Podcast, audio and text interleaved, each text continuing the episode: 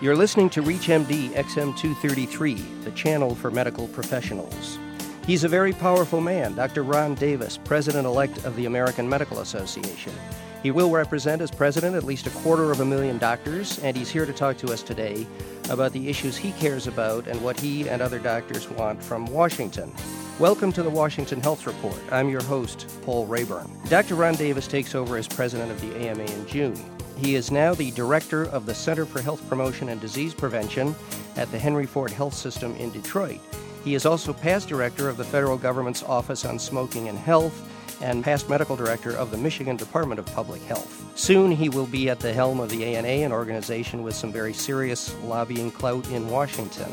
We'd like to talk to you, Dr. Davis, about important issues and what you think the AMA can do about them. Welcome to the program. Good to be with you. First of all, congratulations on your upcoming position with the AMA. Uh, you and I, of course, have known each other for some time when I was a health reporter at the Associated Press, and I think you were at the Michigan Department of Health at the time, and we talked a lot about tobacco control.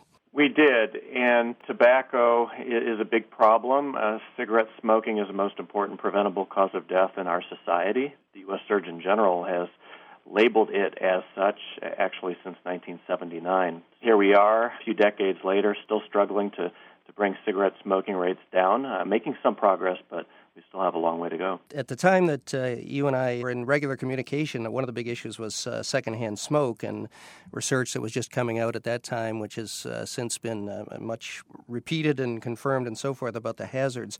Now, uh, tobacco and tobacco control and regulation is in the news again. Uh, tell us a little bit about the AMA and where it stands on tobacco regulation and other pending tobacco issues. The AMA has been speaking out strongly on public health issues in particular cigarette smoking and other forms of tobacco use for a long, long time. And in fact, if, if I may give you a bit of a preamble here, the AMA has a 14 word but powerful mission statement to promote the art and science of medicine and the betterment of public health.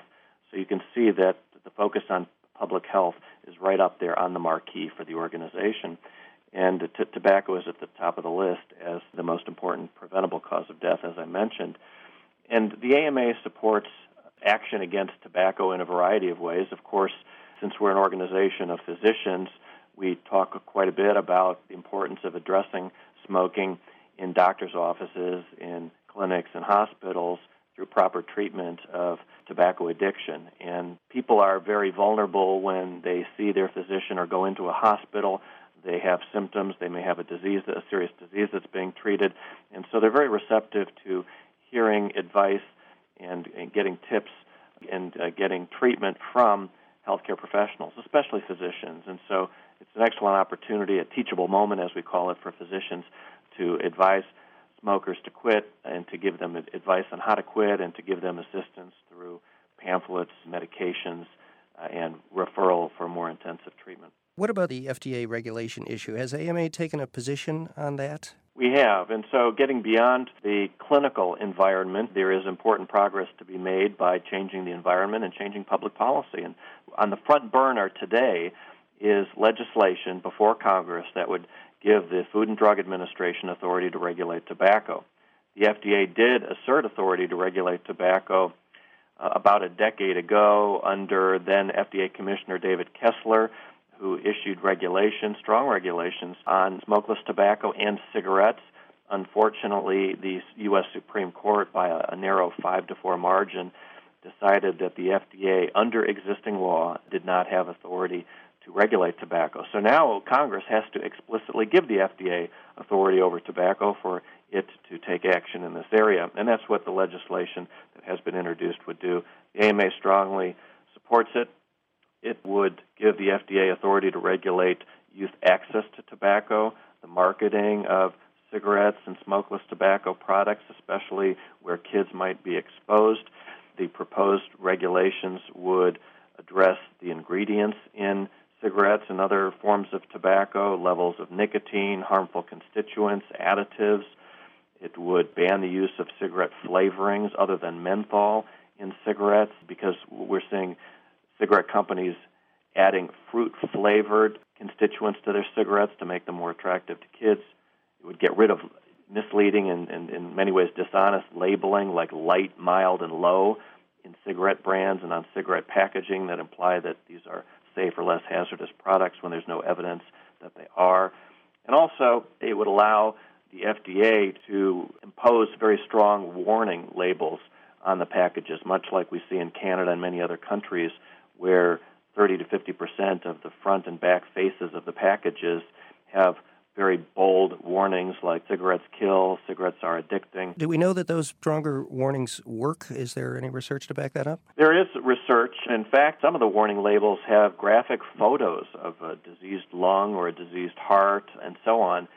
And there have been many studies where people are presented with different kinds of warnings to see which ones resonate with them, which ones grab their attention. And obviously, the short, pithy, bold ones that are big, black and white, impossible to miss, oftentimes supplemented by kind of a scary picture, those certainly are more impactful. I hope they're doing those studies with 12 year olds because that's, that's those are the people who are starting to smoke, I think. Yeah, absolutely. Uh, if you've just joined us, uh, you're listening to ReachMD XM233, the channel for medical professionals. I'm your host, Paul Raeburn. We're talking to Ron Davis, president elect of the AMA. There is some talk before we get off the FDA issue, I know within the sort of tobacco control community, about whether regulation might not sort of boomerang and be a way to somehow re- relieve liability for the tobacco companies without really having the teeth to attack smoking. Is, is that a concern?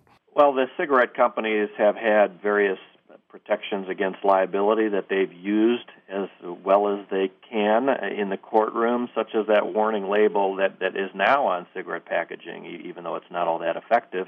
But we have had warning labels on cigarette packs since 1966 and so the cigarette companies are always claiming that everybody knows the harms from smoking. So they're going to be able to muster a strong defense no matter what. But the problem is, we've had no federal legislation on tobacco, any major federal legislation on tobacco adopted since 1986 when the smokeless tobacco warnings were put on those packages and on cigarettes in 1984. So we've gone two decades now without any significant federal action. It's ironic that the most important preventable cause of death in our society is virtually unregulated, and this legislation would turn that situation around. What are the prospects? Is that is Congress going to enact that? What is your thinking, or what do your political folks at AMA tell you? The prospects are better than they have been before. The legislation was introduced in the last session of Congress and it passed the Senate but was not able to pass the House or get approved through conference committee.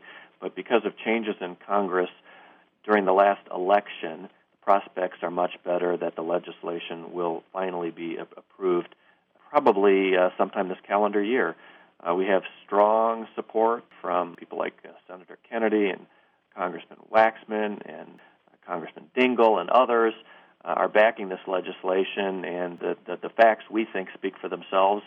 Certainly, public health community and the AMA and other medical societies are strongly backing it, and so uh, we think this legislation will have a, good chance of getting through this year. Now, a lot of our listeners, as you know, are physicians on ReachMD. Is there something that they can do that the individual physicians can do either through the AMA or on their own to try to encourage that? Sure. Well, we encourage physicians to be politically active, to speak out on important public health issues as, as well as all of the, the health policy issues that we are facing, and I presume we'll get into some of those in a few minutes. And so, certainly, contacting their U.S. representative, their two U.S. senators, making sure that uh, they're supporting this FDA tobacco legislation as well as other important bills in Congress, becoming involved in fundraising activities for your local politicians, meeting with them on a regular basis.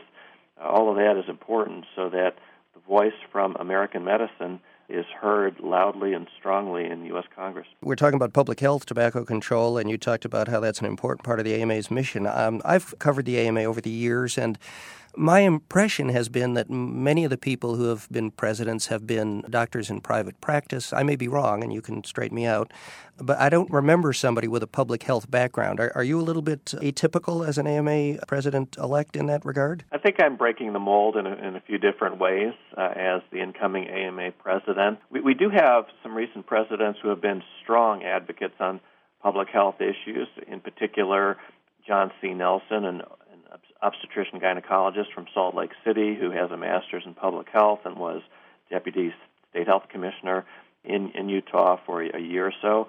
And our current uh, immediate past president, Edward Hill, a family physician from Tupelo, Mississippi, has been speaking out on public health issues. His stump speeches during his years as president and, and immediate past president. And so I will continue with the same sort of advocacy that they have uh, already shown. Perhaps what distinguishes me is that I kind of do this as 100% of my day job as a preventive medicine physician heading up a health promotion program at the Henry Ford Health System in Detroit. I suppose breaking the mold in, in that regard, and I'm also a member of a large medical group practice, the Henry Ford Medical Group, which has about uh, 800 physicians as, as part of that medical group.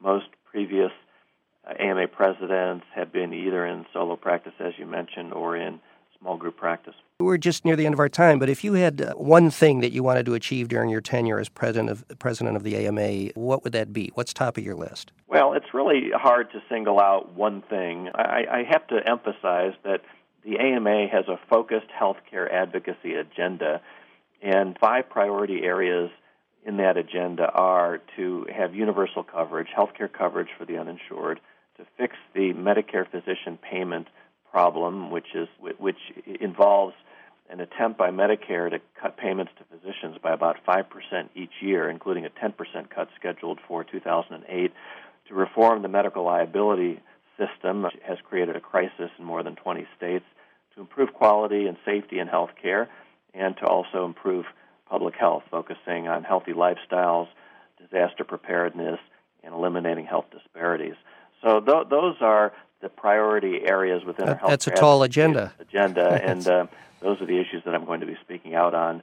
Uh, as effectively as possible during the coming year. That's a tough, a difficult, but an important um, agenda. And that will bring us to a close. We've been talking with Dr. Ron Davis, President elect of the AMA. He will take over the helm in June. Thanks for being with us, Dr. Davis. My pleasure. I'm your host, Paul Raeburn. You have been listening to the Washington Health Report on ReachMD XM233 the channel for medical professionals. For questions and comments, send an email to xm at reachmd.com. Thank you for listening.